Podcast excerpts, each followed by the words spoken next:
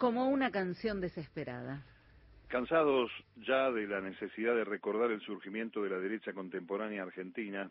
los apoyos conseguidos desde el presunto desgaste de los partidos tradicionales y en especial la utilización y cogestión de todo tipo de sucesos desgraciados,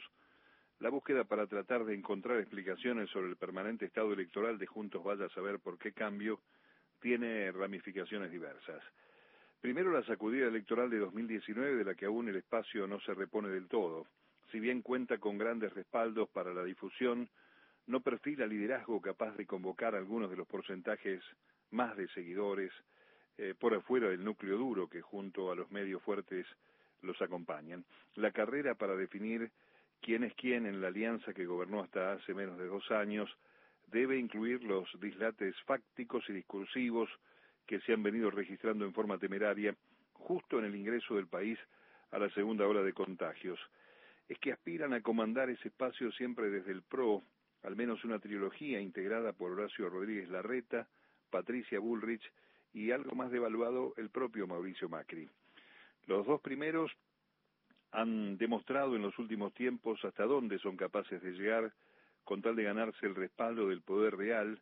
que desde arriba los deja dirimir la interna aunque eso signifique jugar con la vida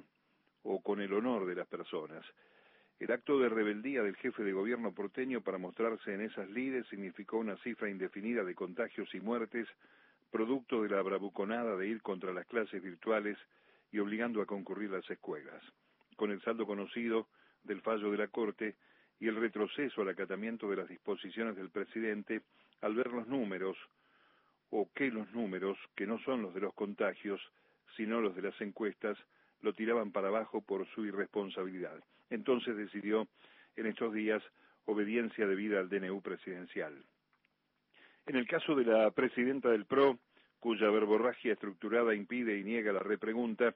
recorre circuitos más peligrosos, incluso como hemos visto, de riesgo para sus patrocinantes, con la reiteración del modelo de mentiras y encubrimiento con el que Macri llegó a ser presidente. Fórmulas gastadas que Durán Barba emplea hoy ante el pueblo ecuatoriano como si se tratara de una renovación del público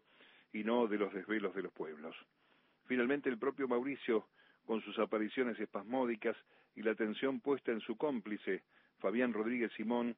que ya más que Pepín viene siendo el Chucky del macrismo, la gotita que puede dejar pegado a todo el círculo íntimo que gestionó el desastre judicial y otros estropicios. Acciones y reacciones que involucran a sus propios consultores, las actuaciones estelares de sus comunicadores en sus medios y el desdén con el que miran el partido vecinal porteño los jefes de las provincias radicales, algunos legisladores también del paro de la UCR secuestrada, que marcan las dificultades por las que atraviesa el otrora mejor equipo. Esas actitudes cambiantes y aparentemente desorbitadas se compadecen con los procesos de medición de imagen y encuestas que por propia iniciativa cambiemita los obliga a jugar. Por eso el afán para que no se suspendan las primarias, las denuncias huecas, flojas de argumento y el plan sistemático de obstrucción y crítica al gobierno nacional. Es como un ajedrez que practican sobre un damero triangular, donde cada día se forman nuevas parejas y postulantes para la ciudad y la provincia de Buenos Aires, mientras las consultoras encuestan y proyectan posibilidades.